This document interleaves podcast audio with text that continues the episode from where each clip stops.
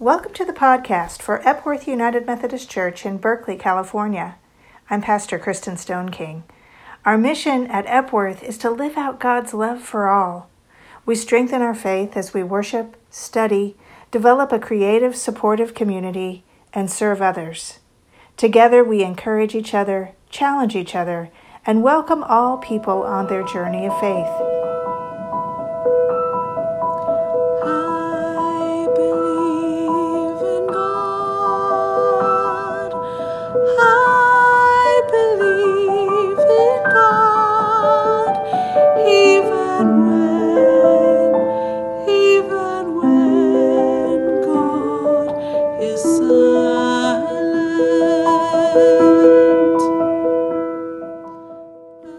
Reconciling congregation, meaning that persons of all sexual orientations and gender identities are welcomed to help transform our church and our world into the full expression of Christ's inclusive love.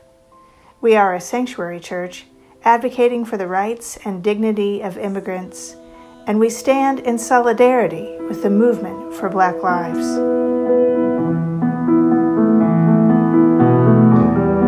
Will you pray with me, please? Holy One, we acknowledge the loneliness of fear, the invisibility of the next step, the yearning for presence. We thank you for the glimpses we catch of your gift of the depths of joy. Even in the midst of fear, of challenge, of struggle, even when we are not sure of your presence, ignite the flame of joy within us that we might glow with its brilliance from the inside out.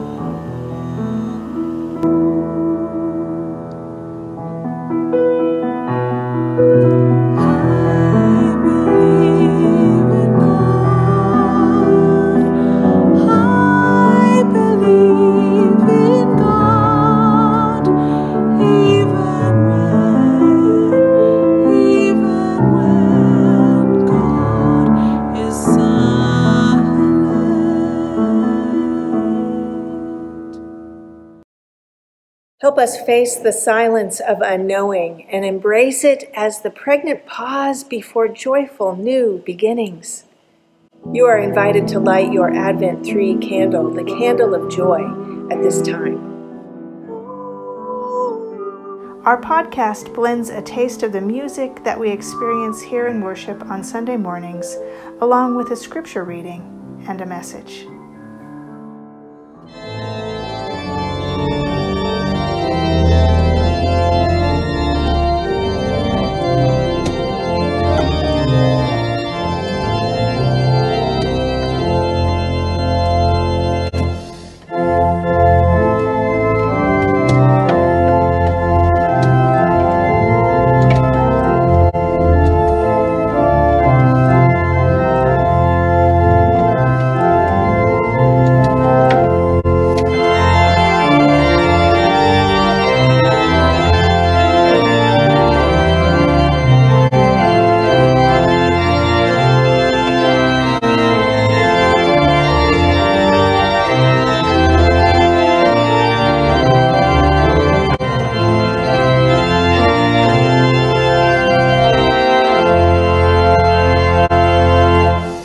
It shall be said, Build up, build up, prepare the way, remove every obstruction from my people's way. For thus says the high and lofty one, who inhabits the eternity, whose name is holy. I dwell in the high and holy place, and also with those who are contrite and humble in spirit, to revive the spirit of the humble, and to revive the heart of the contrite.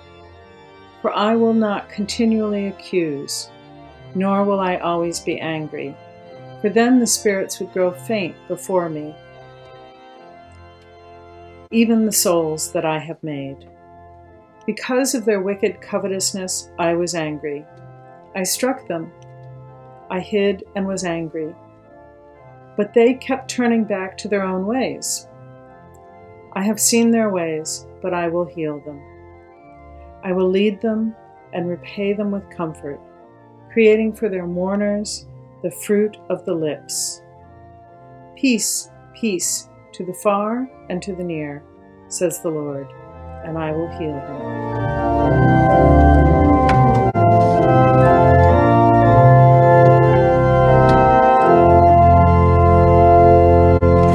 This reading is from Luke chapter 1, verses 1 to 4 and 26 to 56. Since many have undertaken to set down an orderly account of the events that have been fulfilled among us, just as they were handed down to us by those who from the beginning were witnesses and servants of the Word, I too decided, after investigating everything carefully from the first, to write an orderly account for you, most excellent Theophilus, so that you may know the truth concerning the things about which you have been instructed.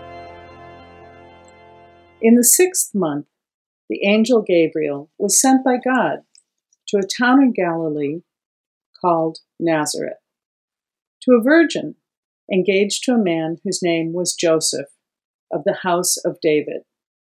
The virgin's name was Mary. And he came to her and said, Greetings, favored one. The Lord is with you. But she was much perplexed by his words and pondered what sort of greeting this might be. The angel said to her, Do not be afraid, Mary, for you have found favor with God. And now you will conceive in your womb and bear a son, and you will name him Jesus. He will be great and will be called the Son of God, Son of the Most High and the Lord God will give to him the throne of his ancestor David.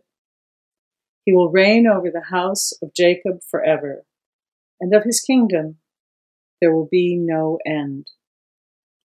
Mary said to the angel, How can this be, since I am a virgin?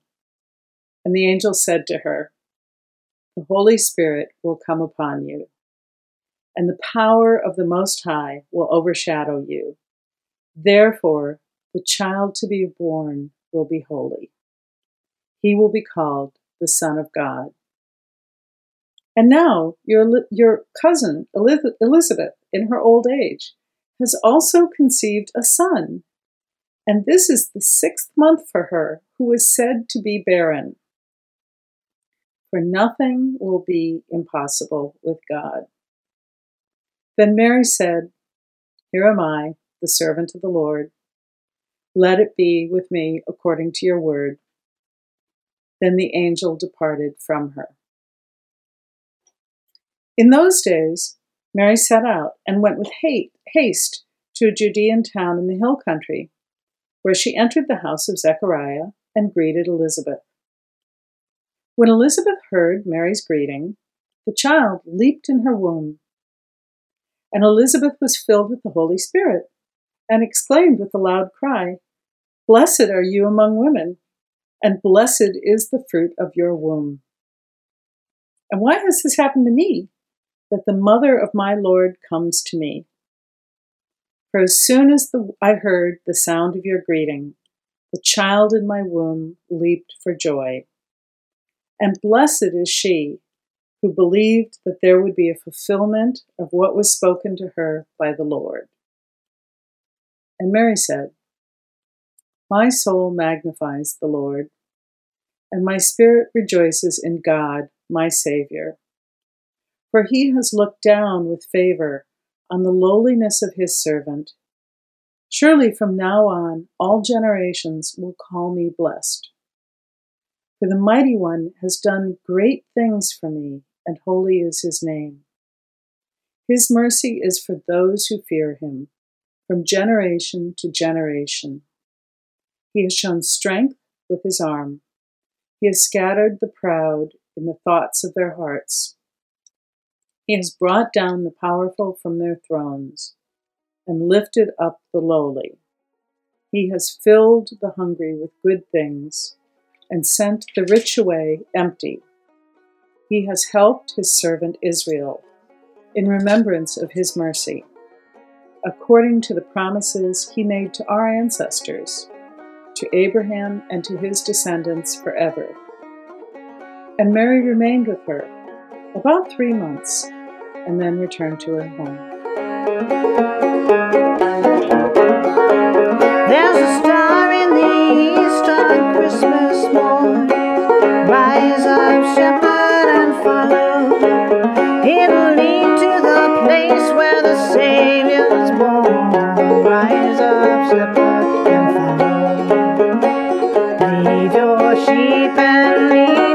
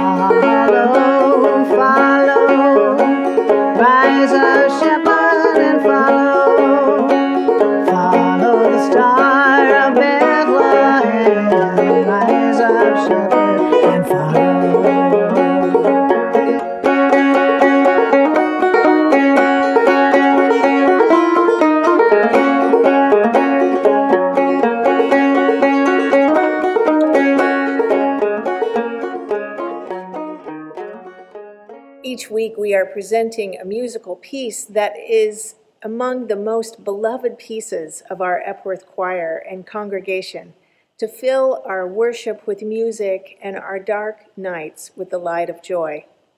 What a gift this has been when we wondered how we would experience the soaring music of the season of Advent. Some of us have also been witnessing the power of music through the film series as we watch and discuss documentaries that open us to lives transformed by the presence of instrument and song. This week, we experienced the soulful, honest, and joyful sounds of the musical group Sweet Honey in the Rock. Last week, we watched a documentary film that tells the story of one piece of music whose composer, Beethoven, could never have imagined how it would ring out around the world as a testament to the undying spirit of people, an ode to joy. The documentary was called Following the Ninth, and it tells the story of Beethoven's Ninth Symphony, created when the aging and deaf Beethoven himself could not hear it at all. His silence was transformed into echoes through the ages as this music was used in protest marches against evil dictators and as hope in the midst of a natural disaster in Japan, a tsunami. If you haven't yet had a chance to watch this film, I hope you will do so. For this moment, we share with you the heart of longing when times are dark and sorrows are present, a yearning for God's presence to break through oppression and isolation. In our scripture from Isaiah, the words we hear God say are what we long for. Hear these words again. I have seen their ways, but I will heal them. I will guide them and reward them with comfort. And for those who mourn, I will create reason for praise, utter prosperity to those far and near, and I will heal them, says the Lord. And in Mary's Magnificat from Luke, which we hear in our gospel reading today, we hear the same yearning for a God with us who will show mercy and lift up the lowly. Let's hear now as the choir sings one of our favorites, The Yearning.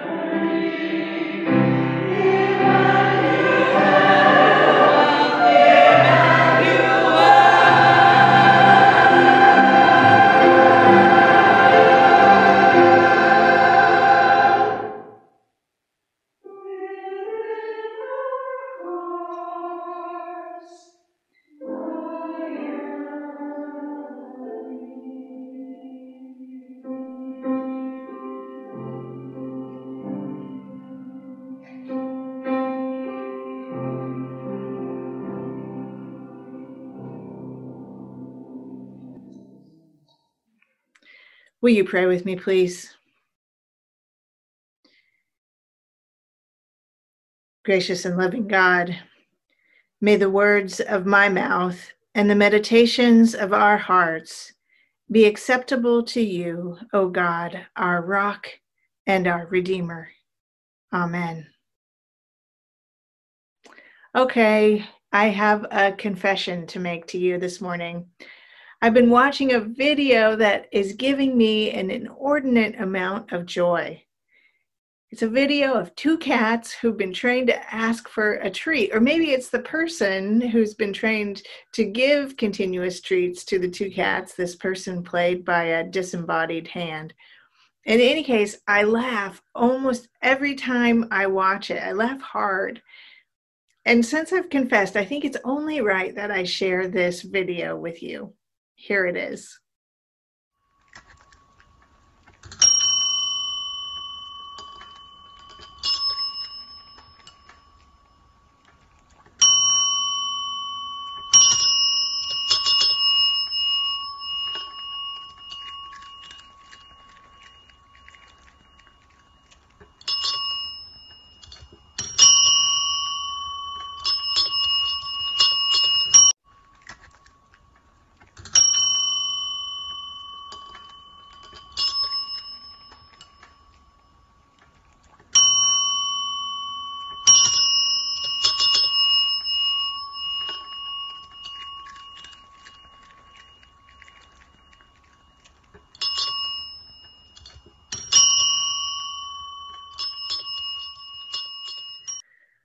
Funny.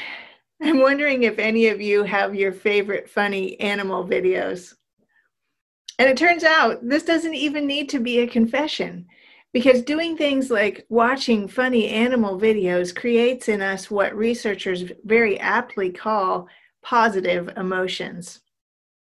Sonja Lyubomirsky, chair of the psychology department at UC Riverside, says positive emotions, which include hope, love, and joy, are essential for humans and can neutralize negative emotions such as fear and anger and disappointment. Positive emotions can help us get started on a task we're dreading, help us to be creative, and to get out of a narrow mindset to look at the big picture. We need this kind of joy, that momentary jolt of positive emotion, that release of serotonin, that uh, through laughter and connection. It's no wonder that a Google search on happy animal videos returns 2 trillion videos. Trillion! Joy is the focus of the third week of Advent. There are many different kinds of joy. There's the kind of joy we get from watching something funny or doing something entertaining. And there's the kind of joy that is often associated with the commercial Christmas season, that kind of Hallmark movie joy, where, the story goes as planned. Dis- disappointment or sadness is fleeting. And in the end, everyone gets what they want, including their desired love interest and they all live happily ever after in a nice, big, beautifully furnished house where someone else has done the dishes. That kind of joy, that version is supported by a version of Christmas that says we can get the joy in the picture by consuming. And that kind of that kind of message, that kind of picture is actually uh, a little easier this year to not be consumed by because we aren't out and about. We're not being bombarded with flashing light messages that equate joy with consumption. And so it's a little easier to stand aside and see what induces real joy and what does not. And that, in spite of the darknesses and challenges we're facing this year, can actually be a good thing. We have this phrase holiday cheer what do you think of when I say holiday cheer? There's a part of the concept of holiday cheer that we are missing this year the gathering, the getting together with friends and loved ones. And holiday cheer can also often translate into drinking alcohol and partaking of delicious sweets and other wonderful things to eat. All of these things in moderation can be good things. But sometimes we find in an attempt to really be filled up, we drink too much alcohol, we eat too many delicious sweets or other other things and we move from holiday cheer to holiday excess, which is also a thing. Our holiday cheer crosses a line where it doesn't produce joy, but rather pain and suffering or just nagging regret. Why is this? Why do we do this excess, this holiday excess? Well, I don't believe that it's just a case of too much of a good thing in the holiday season. I believe we drink too much or eat too much or overdo or buy or consume too much because we all have a yearning inside of us, a space that we are trying to fill. And we're bombarded with messages that suggest all sorts of ways to fill this space. Now, don't get me wrong, this space inside of us doesn't mean that there's something wrong with us or that we are lacking as human beings. No, I believe this is how we were created because this space, this longing, can only be filled with one thing with God. There is no other God but God, no other sense of presence that is like the presence of Emmanuel, how much we would want to make other things God. There is no other God, no other transcendence like the soaring of our spirit at one with the Holy Spirit.